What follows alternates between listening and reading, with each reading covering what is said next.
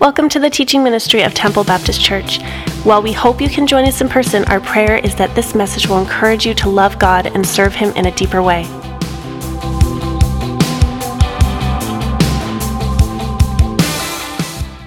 Well, well, well, good morning, everyone. Glad that you were able to make it out this morning. Snow, snow, and more snow.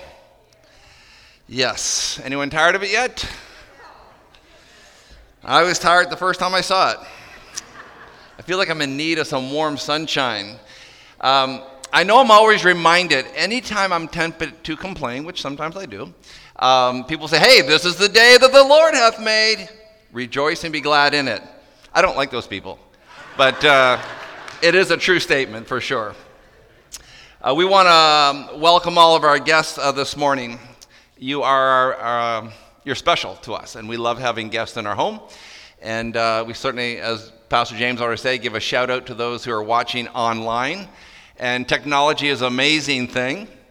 And um, in fact, uh, I love when people actually, when they're watching on Facebook, sometimes they will say, and, and, Pastor James said, you know, some were last week were watching from Mexico, some from Qatar. And I love when I see these on, on Facebook. Hey, watching from my bed in Sarnia. I'm like, oh, it's great that you can join us in the comfort of your own home. Listen, if this is your first time with us, I, I feel like we just need to be right up front with you.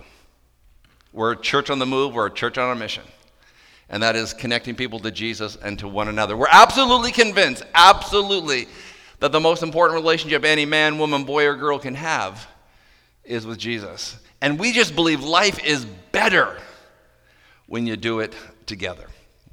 Well, we are in week five of our series, Worst Advice Ever. And I want to say thank you for those who took the time uh, to fill out these cards because really these cards have helped shape uh, this series that we're in. And that's why uh, we decided that uh, we were going to deal with finances because that was the number one thing. The worst advice he'd ever been given was about finances.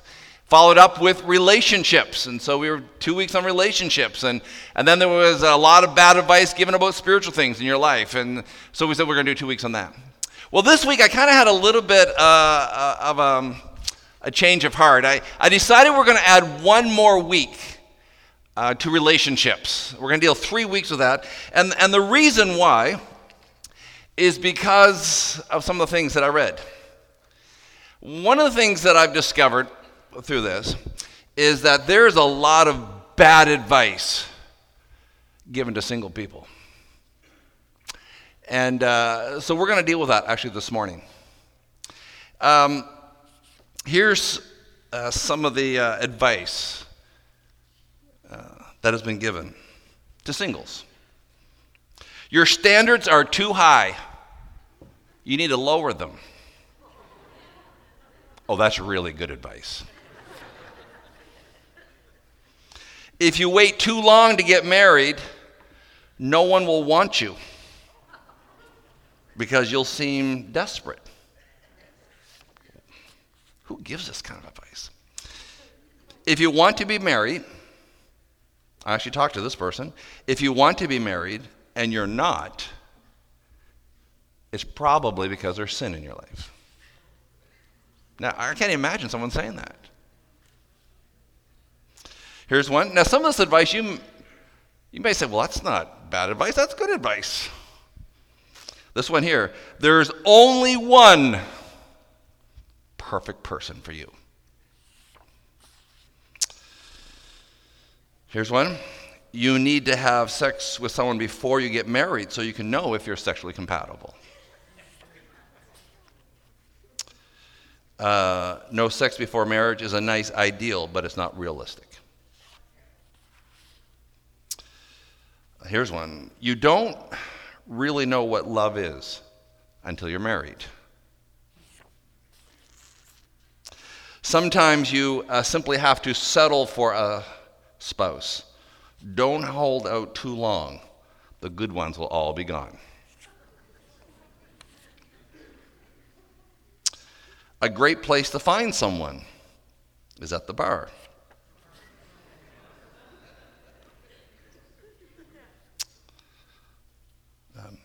Here's one get all the sex you can while you can. Here's probably a big one do what feels right, follow your heart. And so, because of some of these cards that were submitted, I just felt inclined to address some of those things. Some of the worst advice uh, ever given. And, uh, you know, it's, it's interesting. Consider my situation. I've never, ever spoken on this in my life, ever. This is the first time. And I realized that in a church like ours, there's a, there's a lot of single people. There are those who are single because you're waiting to get married. There are those who are single because, you know, divorce. There are those who are single because uh, you're widowed and you find yourself on your own again. There are some that have just chosen that life of singleness. Interesting, in an article put out by Business Insider, it said that the latest research says for the first time ever, people will spend more time being single than married. They will spend more of their life alone than married. And that has never, ever been true in the history of mankind. And I realized this morning we have single moms and we have single dads here as well. Singleness certainly brings a unique uh, struggle, but it brings unique opportunities as well. One of the greatest pleasures that I have is being one of the pastors uh, at this church. But sometimes I sometimes I wonder if maybe a single man or a single woman may feel a little ostracized here at Temple. You know, because maybe you feel like you're not part of the inside story because we're such a family centric church, which I think is a great thing.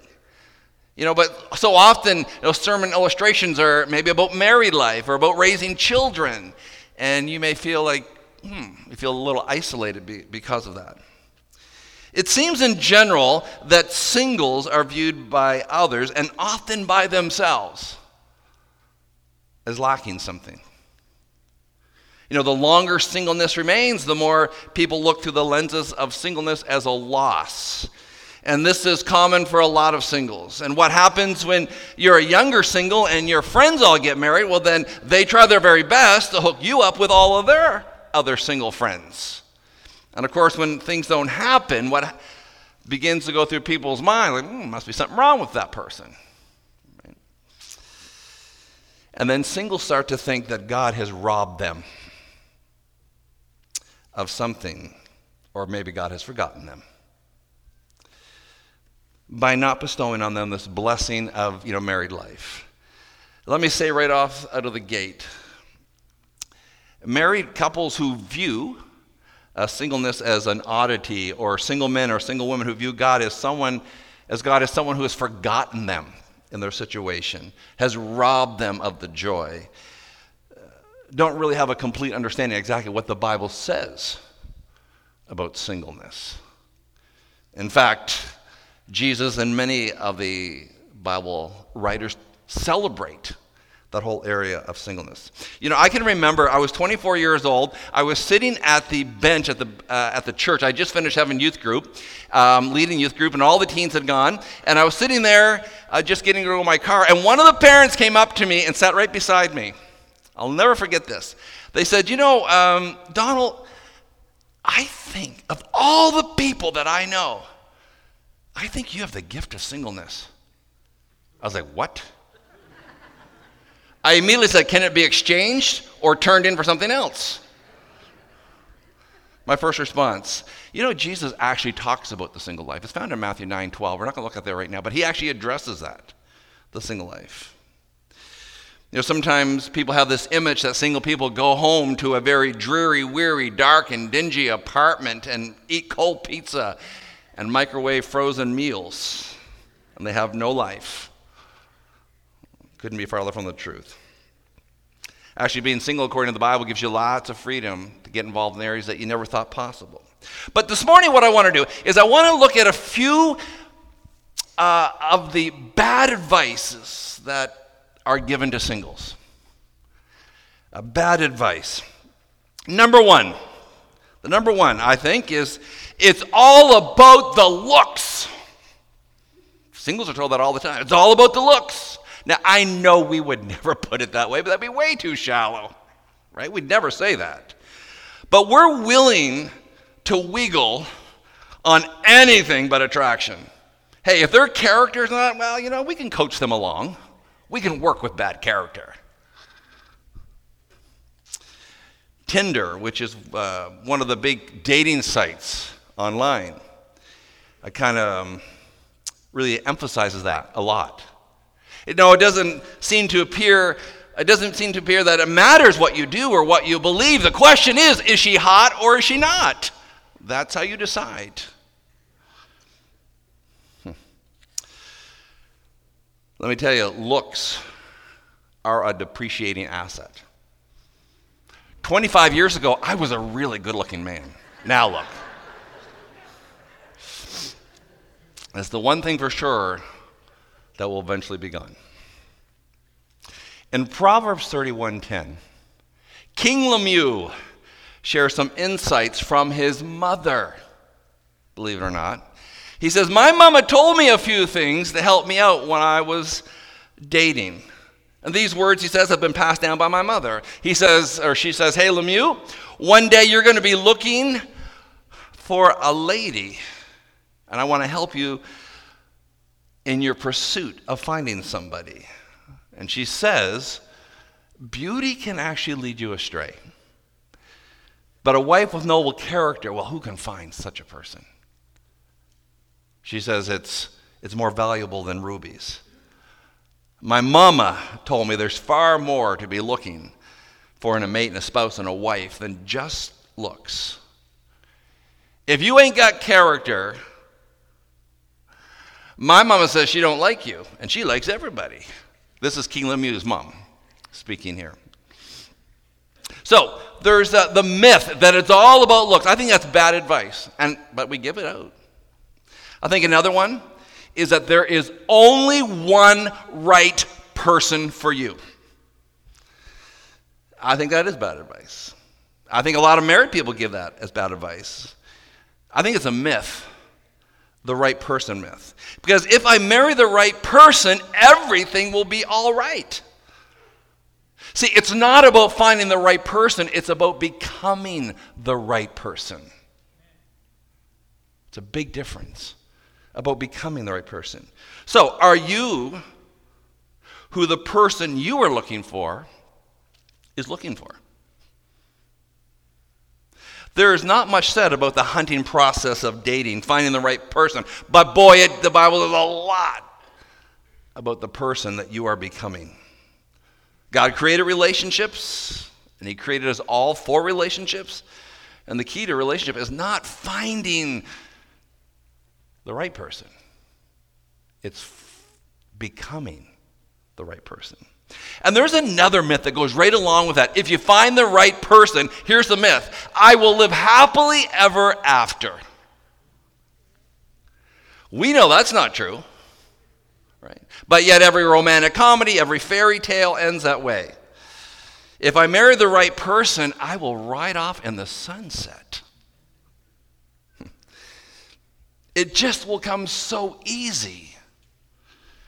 Let me tell you, no matter who you marry as singles, it takes work to have a good marriage. It doesn't just happen. In fact, in 1 Corinthians 7, verse 20, he says, Believe it or not, I, I'd forgotten about this verse, and then when I read it this week, those who will marry will face many troubles in this life. That's what it says in Corinthians. So, girl, you're going to have trouble when you marry him or guy, according to the Bible. So, finding, it's not about finding the right person, it's about becoming the right person. Now, we've looked at this before, 1 Corinthians chapter 13, but I want us to just uh, renew it again. In 1 Corinthians chapter 13, it says, Love is patient. See, love is not pushy. Yet sometimes the married person thought that I wouldn't need patience because I married the right person. So therefore, I don't need it. Whew. Bad. It also says that love is kind, love is considerate. You know, sometimes maybe when we're dating, we go, well, that person doesn't deserve my, my phone call back. They treated me this way, they hurt me. And that's when I would say, it's not about what they deserve, it's about what are you becoming. See, love is kind. Love does not delight in evil. It says that right there in 1 Corinthians chapter 13. Love does not, listen to this, dishonor others. Love does not create regrets for the other person. I may be a lot of things, but one thing I do not want to be is someone else's regret. Love does not behave disgracefully or dishonorably or indecently. Ladies, would it not be great if you, ever, if you could go on a date and you would know the guy would never do anything that would lead to your regret? And guys, if you would determine that, you would be in a very small pool of men who would live that way. In fact, women don't even think that can even happen anymore. And social media has made it that way. Our culture has made it that way. Movies have made it that way. Music has made it that way. I don't want to do something or, or someone. I, I want to become someone. I don't want to be someone else's regret. That is a decision that you can make, a virtue that you can pursue. Listen, love is not self seeking. In fact, in 1 Corinthians chapter 13, verse 11, it says, When I was a child, I talked like a child. I thought like a child. I reasoned like a child. But when I became a man, or when I became an adult, I put away, I put away childhood things. Childhood stories always end, they lived happily ever after. But that is childish thinking. Happily, happily ever after has nothing to do with finding the right person. It is all about becoming the right person. Here's another myth that I think singles buy into. Now you may not you may disagree with me here this morning. That's okay.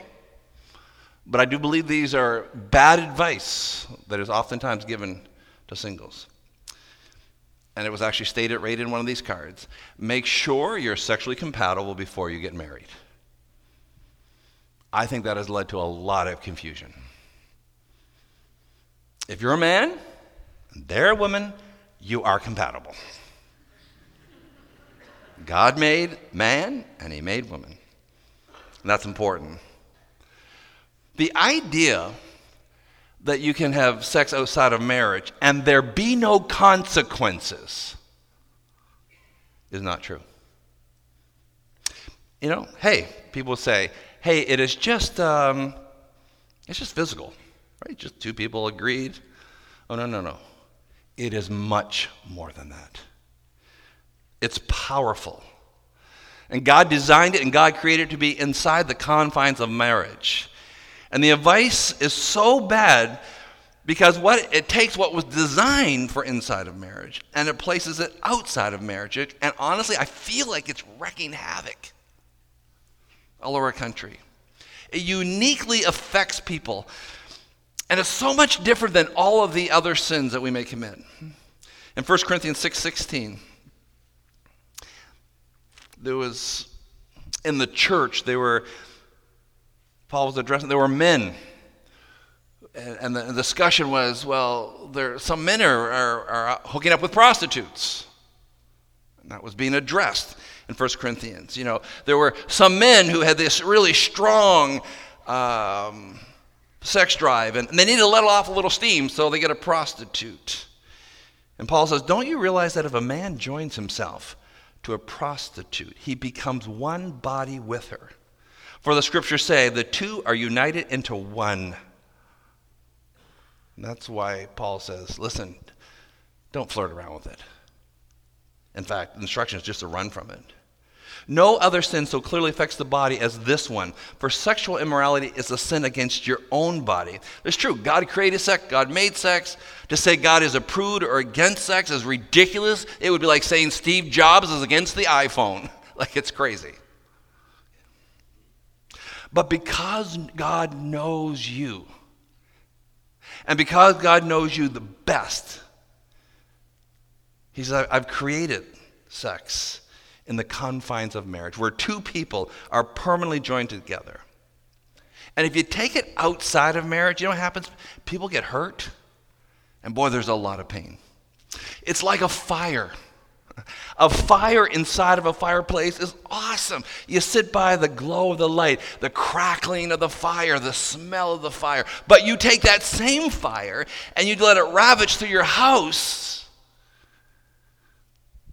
It's devastating. It's not good. And sex inside of a marriage is great, but outside of marriage, it's just painful. Sex is so powerful. That's why people always remember their first experience. One guy wrote this Is celibacy difficult? Yes.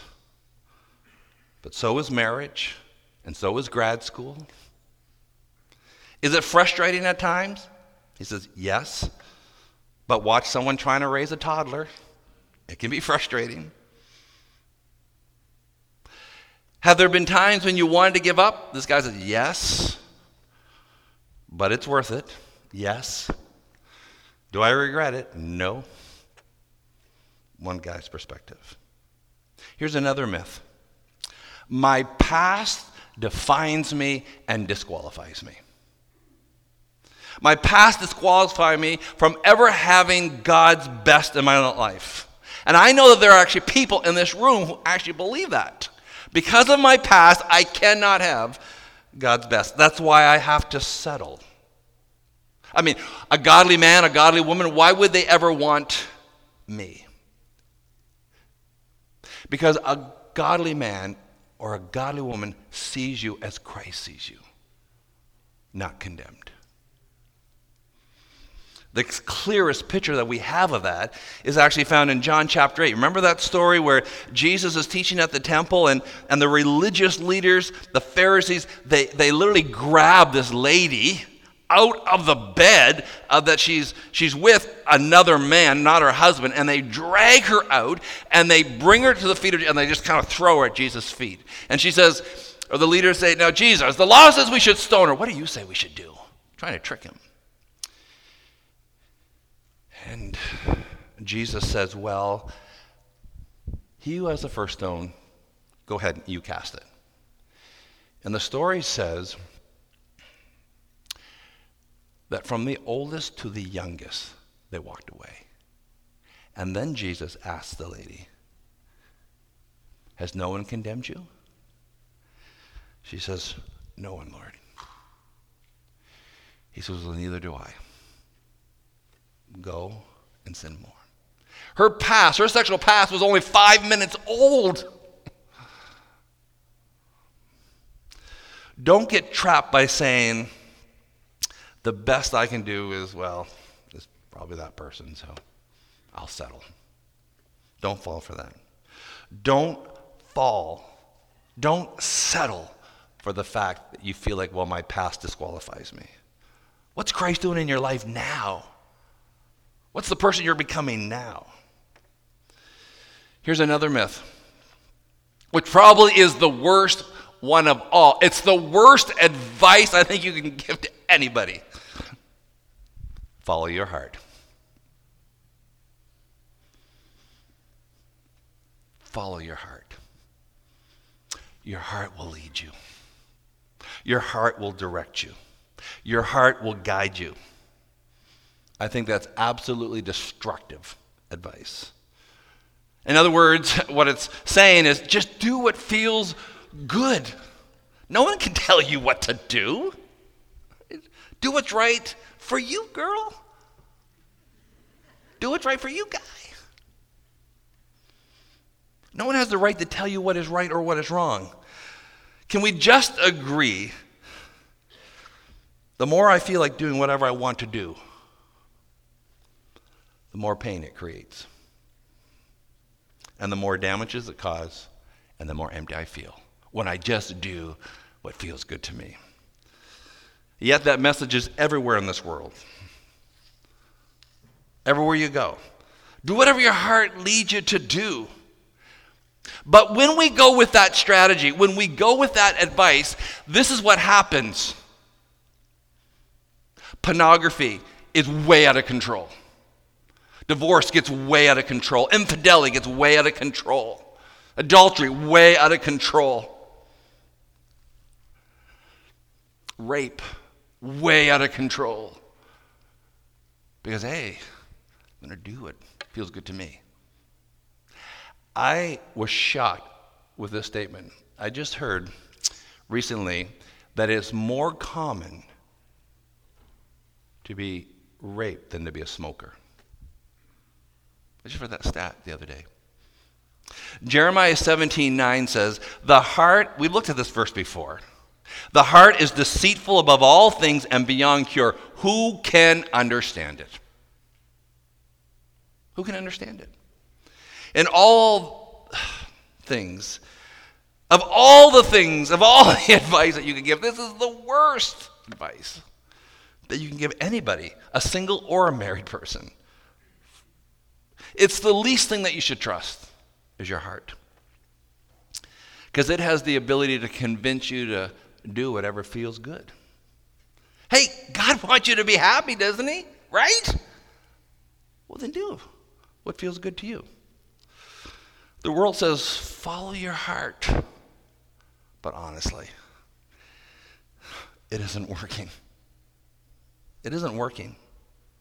We see it everywhere that it's not working. Follow your heart and do whatever you want. The, the, the culture has so many examples of people doing this and leaving a path of pain and destruction. People get hurt when people just do what they feel like. Amazing what people will do that will actually hurt the people that are closest to them because they follow their heart. Kelly Clarkson, um, a pop idol or a pop singer, the, the first uh, original American Idol winner, um, sang on the very last episode of American Idol. I think it was season number 15. And she sings a song called Piece, Piece by Piece. And the song that she wrote is about her father who walked out on her because he followed his heart to unfaithfulness. He abandoned her and her mother and created all kinds of pain. Him following his heart and doing what felt good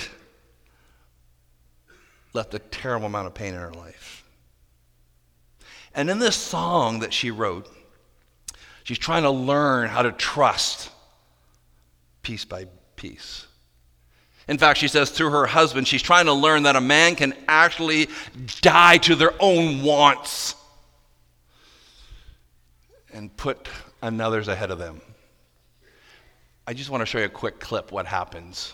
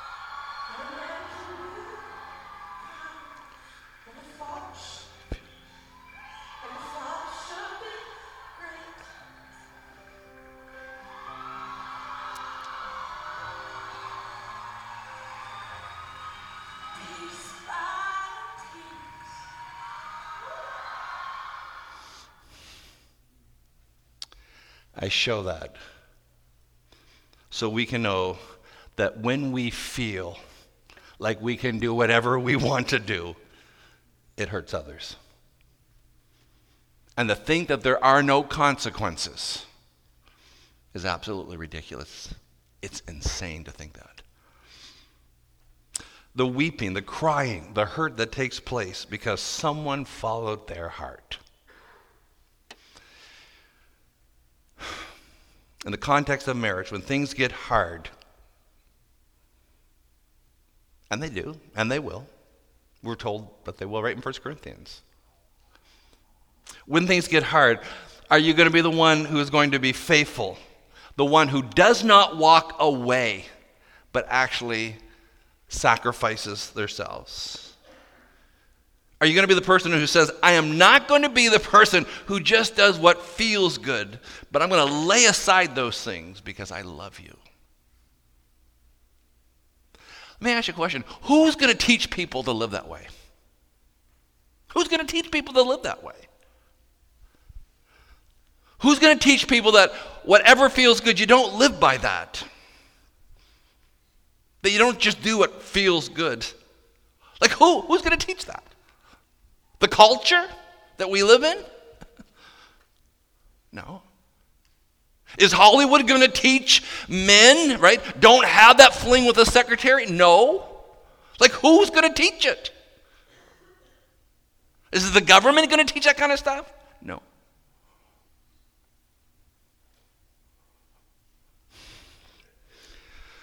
Who's going to teach men to be faithful? Who's going to teach husbands to lay down their life for her? Who's going to teach the wives to do the same? Lay down their life for their husband. Who's going to teach men not to give themselves over to addictions? To drug addictions or alcoholic uh, addictions or workaholic addictions or having an affair with the secretary. Who is going to teach that? Who's going to teach that message? Christ. The perfect example of a faithful spouse, even when it hurts. Christ said, I will die for you.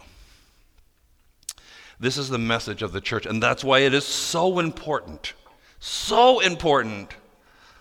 We're the ones who offer the answer to Kelly's question that she sings. Is there someone that could do this?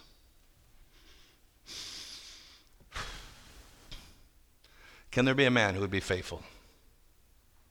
That's the question in her song. Could there be a spouse who could love me and stay even when things get really tough and it hurts? Is there a man that would just say, No, I'm not going anywhere? Christ, the perfect spouse. He says he's the groom and the church is his bride. And he laid down his life for the bride. Christ, the perfect spouse. I believe if you'll surrender your marriage, surrender your dating life, surrender your life to Christ. Not so he can just have control, but so these other things don't have control of you. Would you? Would you surrender to God who loves you, who is the perfect spouse? Who's going to teach people that? The Church of Jesus Christ is uniquely offers a solution to this world. In the midst of a culture that says, hey, just follow your heart, let it lead you wherever you want to go.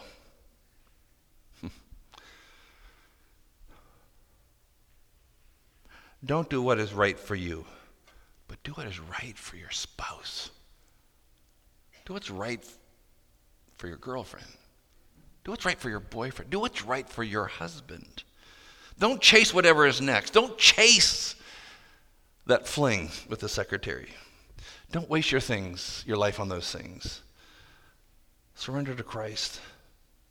Best advice I could ever, ever give anybody surrender your life to Christ.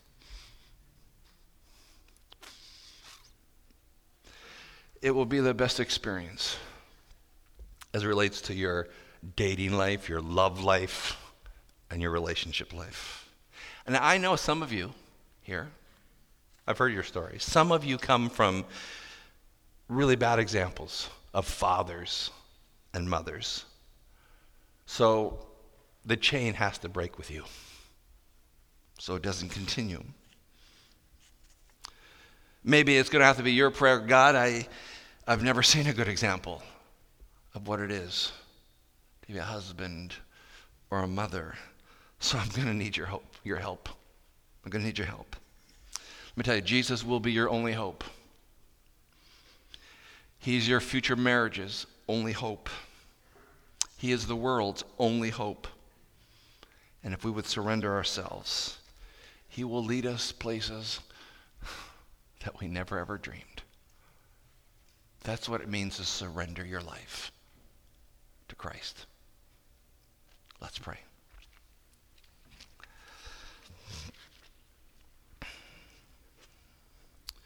And God, you are the perfect example of a good, good Father. And if we will surrender, you will lead us. Lord, I know that there are some singles here this morning that really struggle being single.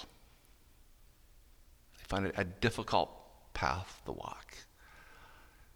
They face a lot of the pressures of culture, friends. And God, I pray that for those, especially those who are waiting, have that desire to get married, are waiting to get married, I pray, God, that it wouldn't be so much about finding the right person, but it would be about becoming the right person. And so, Lord, my prayer, our prayer together, is that we would just live differently. Differently than how the world lives or how even the world advises. We pray in Jesus' name. Amen.